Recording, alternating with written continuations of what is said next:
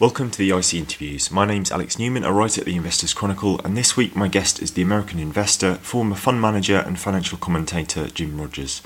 A noted China and commodities bull, he moved to Singapore in 2007 so he and his family could be in Asia, and closer to what he argues is the economic centre of the world. I began by asking him whether the continent's growth had surpassed his expectations in the 12 years since he last spoke to the magazine well, you say the continent. I mean, it's a big continent. There are three sure. billion people. You know, China has continued to become to be the most successful country in the world in the past 20, 30 years um, by any any kind of I, I, guess by nearly any kind of measure that you can use. Um, Vietnam, of course, has done well. Many Asian countries have continued to do extremely well.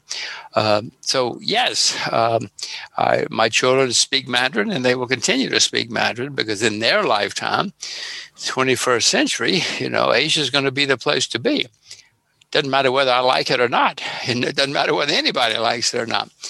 Know, the world is always moving on and the world is moving on again to Asia. Mm. The European nations have staggering debt problems, demographic problems, Japan, America. If there any, if there's any light at the end of the tunnel, it is in Asia. But they all have pro- don't Alex. They all have huge problems. There are going to be bankruptcies in China. Going to be shocking things happen. But I'd rather be here than there. One feature, I suppose, economists look at the quote unquote developed world, or the I suppose the West really is, is what they're talking about, and and they they talk about stagnation. They're looking at, I suppose, the pressures of well, aged populations, not aging populations. They already have aged considerably. For all the West talks about the rise of China, the PRC still has to handle this big fiscal pressure now, doesn't it, of of, an aging population and, and a proportion of the workforce which is shrinking relative to the to the whole. How, how does it how does it do that from here? Well, everything you just said is correct, but uh, we have a few. I mean, Japan is much worse. The population in Japan has been declining for 10 years, and the mm. debt's been skyrocketing for 30 years. Taiwan, many places in Asia, many places in the world have declining populations and are terrible birth rates. So we have experiments or places we can observe, if you will. I don't know. It's certainly China, that one child policy was a huge mistake. Mm. They've reversed it to some extent. But you can't make people have babies. You can tell them they can, but you can't make it, and they're not rushing out and having five children again. So, yes, uh, China is going to have those kinds of problems. But we all have, we can read Investors uh, Chronicle and find out how it's going to work out because we can watch Japan, and a few other places. What does the, this year show us or, or, or show you about the, the, the various ways governments and populations in Asia have handled the coronavirus versus the rest of the world? Well, uh, Alex, uh, I, I've learned in my decades you can't trust governments. Who knows if any of them are telling the truth? Uh, I do know that China seems to have done a less bad job. I do know when I go on the internet or in China, I see all the shops are full, the bars are full, the streets are full. So something is happening there. You can cross that with Bristol, where nobody's on the streets, um, and other places around the world. So Asia does seem to have done a less bad job going forward. Um, now, they say, the ones who say anything, says, because, well, we were prepared. We had SARS. We've had this before. And so we were in a state of readiness. Uh, who knows? Uh, we certainly know the United States had plenty of notice and did nothing you know, did nothing at all. Mr. Trump, for at least two months, did not, didn't even have tests. Didn't even have tests. Well, the Asians say we were ready, we were prepared, mm. and we took action, and that's why we're less bad. Uh, is it correct? I don't, Alex, if you believe governments, you better get another job. because you're supposed to be the skeptic sure. about people like that. Uh, I, I, suppose, uh, in a way, though, we can't avoid governments and, and what they say and what they do at the same time. There's at the same time this year, we've you know there's been a lot of buzz about Chinese financial markets opening up, and I suppose the, the question for UK investors or, or Western investors who perhaps don't uh, understand the dynamics of, of Chinese politics or just just see it as a, a, a, bit of a black box. How do they they balance what is clearly a big opportunity investment wise with I suppose concerns around state interference. And I'm, I'm, I suppose I'm thinking about the suspension or the delay to the, the Ant Group IPO recently. Is, is, is that a big event for you? Well, if, if, two, 2.1, they have been opening up, you know, certainly since 2005. Not nearly as I'd open it today. I don't know what the delay is. Mm. Um, I mean, I know the historic and bureaucratic reasoning and, and thoughts and process, but I would do it today. This is not uh, 1920, this is 2020 a strong and powerful economy, et cetera, et cetera. But, uh, you know, I'm not Chinese. I can't tell them what to do. Mm. They do continue to open up, not nearly as fast as I would or as fast as they should, I don't think. As far as Ant, let me go back to that. From my perception, and I, for the last few years when I've been in China, I've been stunned by all of the what do they call it p2p financing i mean you go in a big office and there are 40 kids, uh, 40, 20 young people in young 20s, all on their computer, putting together loans as fast as they can. I, mean, I have no clue if the borrowers know what they're doing or if the lenders know what they're doing. I, I mean, no, I do have a clue. I know they don't because I see these guys working.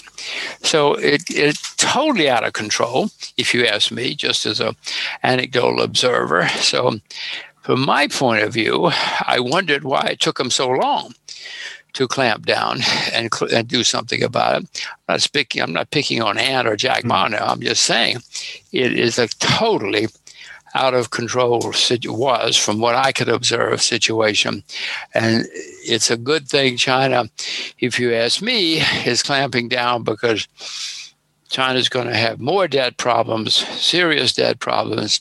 Nobody would ever lend money to China. They didn't have debt problems before. But now they're building up, and somebody in Beijing seems to be understanding. Uh, is closing Ant some kind of repression, or is it responsible regulation? I think it's the latter, but you know, I'm not in Beijing. I don't have a clue.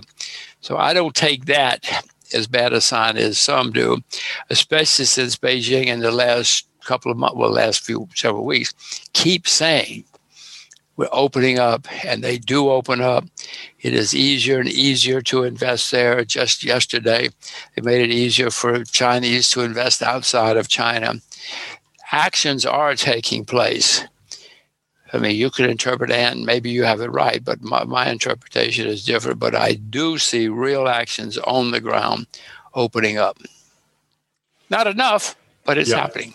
On, on, on, the other side of the coin there, and sorry to jump around a little, obviously the, uh, uh, the, the Chinese state is, is a massive owner of another source of debt, that's the, the US. So it looks like in the in recent years, Chinese ownership skyrocketed over, uh, you know, after the financial crisis, it's sort of leveled off in the, in the last few years. What do you see coming next? Do you see selling, or is it is are we in a brinksmanship position? The Chinese selling? Well, let me go back. Uh, hmm. 2008, we had a huge problem in the world because of too much debt. This is a broader answer. Uh, hmm. since 2008, debt everywhere has skyrocketed. It's staggering how much debt the world has added. So the next time we have a problem, it's going to be the worst in my life, the worst in your lifetime, and certainly the worst in my lifetime. Because, I mean, you remember 2008? I mean, it's unbelievable how much debt has gone up since then. So it has to be a very bad crisis next time. Is, is China? Everybody's going to be selling next time around because we're all going to be trying to survive. Doesn't matter what you have. U.S. bonds doesn't matter. Cotton, Amazon, everybody's going to be selling everything. Now, will the Chinese sell their U.S. dollars? Uh, I would suspect I'm leading to a different answer to a different question. Uh, I own a lot of US dollars at the moment because when the next turmoil comes, many people seek a, a safe haven. The dollar is perceived as a safe haven. I mean, it's not. America is the largest debtor nation in the history of the world, and the debt's getting worse every day. So, but people think it is, and so when the term turmoil comes, people are going to buy dollars. I, my plan is they're going to buy dollars. It's going to get overpriced. Might even turn into a bubble, um, at which point I would have to sell it, and I would presume other people would too if it does work out that way. Not just the I mean, a lot of people will own U.S. dollars at that point, and a lot of people own U.S. dollar debt. As I said, the U.S. is the largest debtor nation in the history of the world. Everybody, everybody will own a lot of U.S. dollar debt, and a lot of people will have to sell it not a, maybe not a direct answer to your question, no, no. but the answer to your a, question. A very interesting one as well. And uh, I suppose it, it, takes me to the, the next thing I'm sort of interested in getting your, your, thoughts on is what would have to happen for the renminbi to step up as any sort of safe haven uh, in, in, the, in, in global financial markets? Well, you have to make it convertible. Right. Uh, they have been making it more convertible since 2005, but that's 15 years. It's a pretty slow process. Uh, the only competitor I can see to the dollar at the moment is the renminbi, but that's absurd. It's a blocked currency. Uh, they are opening it slowly. Maybe by then, uh, the renminbi will be a, a, freely tradable convertible currency. Uh, but it's not now. And so it's a little we, we cannot, I cannot talk about that being a viable alternative or even a real competitor. It's, it's working, it's moving in that direction. What is also happening, as you know, uh, the world's medium of exchange is supposed to be neutral. Well, it's not anymore because if the U.S. gets angry at you, they put sanctions on you and say you can't use the dollar. Well, many people are saying, wait a minute, guys, wait a minute, that's not the way this is supposed to work.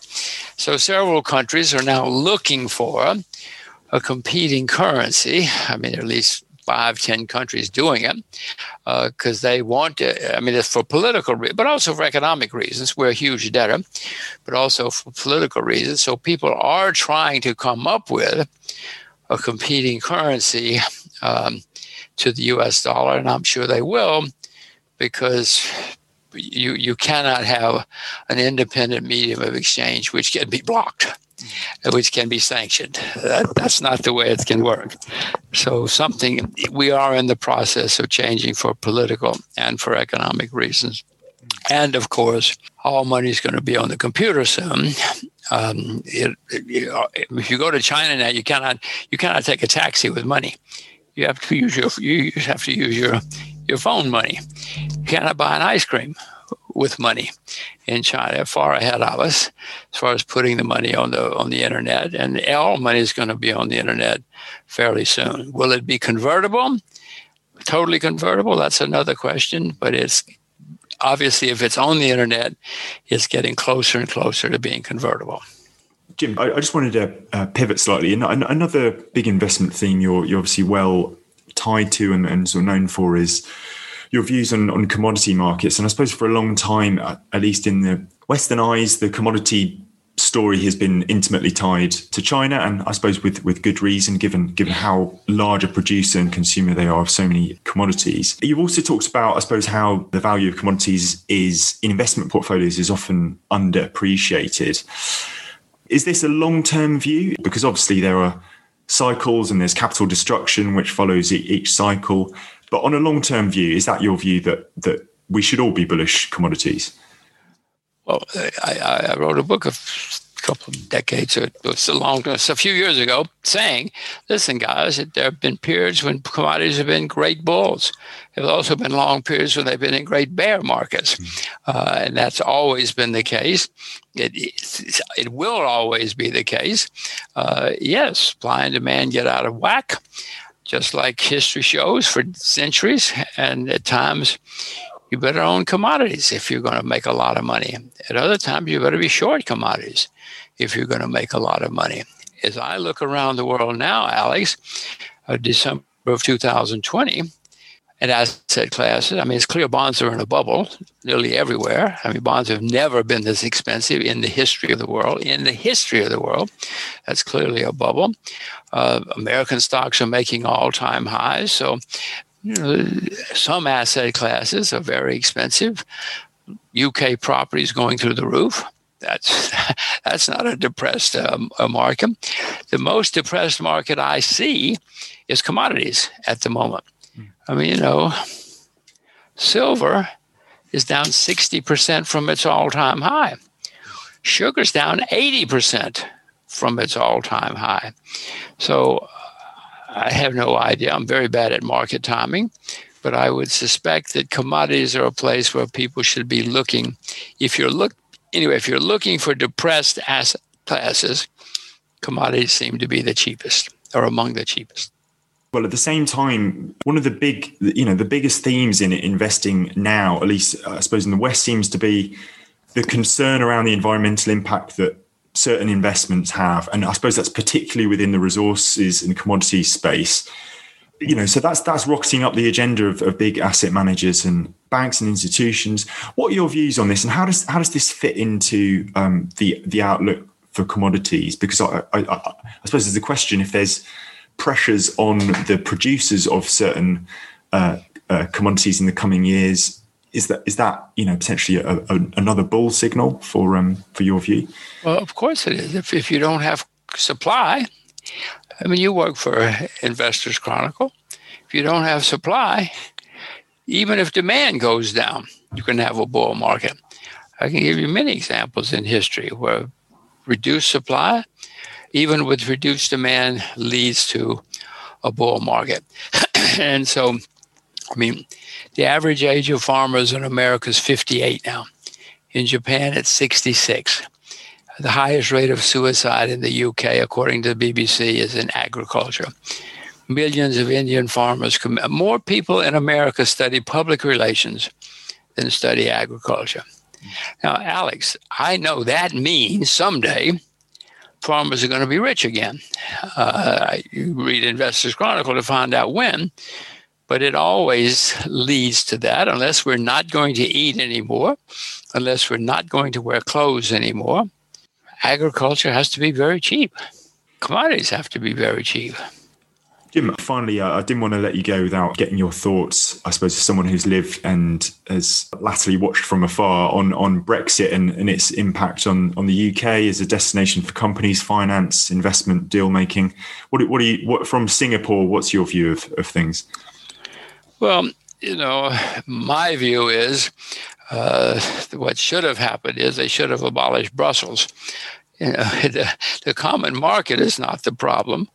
Brussels is the problem. So Nigel should have, all of you guys should have had organized an election to eliminate Brussels and open the common market more and more, which would have been good for everybody, including you, and you would have had a big influence in that kind of market.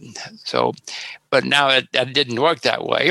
Um, I would suspect this is not going to lead to good things for the UK. Um, you have staggering debt, which gets more and more mind boggling every day. Uh, the city of London, of course, is going to suffer uh, because, I mean, the Europeans are not going to sit and say, oh, you left and the city should be our, our financial center. You know, places like Paris, Amsterdam, many, you know, the places. They're going to do whatever they can to put business there. And uh, the oil is drying up. Um, Scotland might leave. I mean, I don't know. You you you tell me. Northern Ireland might leave. I mean, this could be a, you know, what's it called? The United Kingdom of Wales, Scotland, Northern Ireland. It's only been there a couple of hundred years. Doesn't have to be there two thousand years. It could break up too. Uh, and what that might lead to when hard times come, of course, when hard times come, people blame everybody. And it's an obvious example. Well, we're going to blame each other, blame the foreigners. So, no, I mean, uh, some of my f- finest moments of my life have been in the UK. Very finest. My daughter's in boarding school there and loves it. Um, but I have to face facts. I don't particularly like what I see uh, happening there. Uh, the debt, the the inner pressures, the United Kingdom of whatever it's called, uh, and you might also start to you know there are lots of separatist movements in Europe now. Many of them will be encouraged. The politicians who will say, "Well, the British did it. Look at that guy; he became prime minister, promoting." separate. So there are going to be people in Belgium and other countries that will be encouraged to their own separatist movements. So you're going to see more separatist movements to leave both the EU and to break up their own countries. Right. So you, you see it almost as a catalyst, but potentially for uh, f- you know further hits to the the eurozone then. Well, I, it, history works that way. Right. One of the main lessons of history is people don't learn the lessons of history. in Washington right now, we have people who don't know history. And even if they do, they think they're smarter than history. Well, I know history smarter than Washington. You know, I know that all of this stuff, we're all human beings and we all act the same way over and over and over again. Well, a bleak note to end on, Jim, but um, it's been lovely, lovely talking to you. And th- thank you so much for your time. Appreciate it. Very, very good. Thank you. Hi, I'm Daniel, founder of Pretty Litter. Cats and cat owners deserve better than any old fashioned litter. That's why I teamed up with scientists and veterinarians to create Pretty Litter. Its innovative crystal formula has superior odor control and weighs up to 80% less than clay litter. Pretty Litter even monitors health by changing colors to help detect early signs of potential illness. It's the world's smartest kitty litter. Go to prettylitter.com and use code ACAST for 20% off your first order and a free cat toy. Terms and conditions apply. See site for details.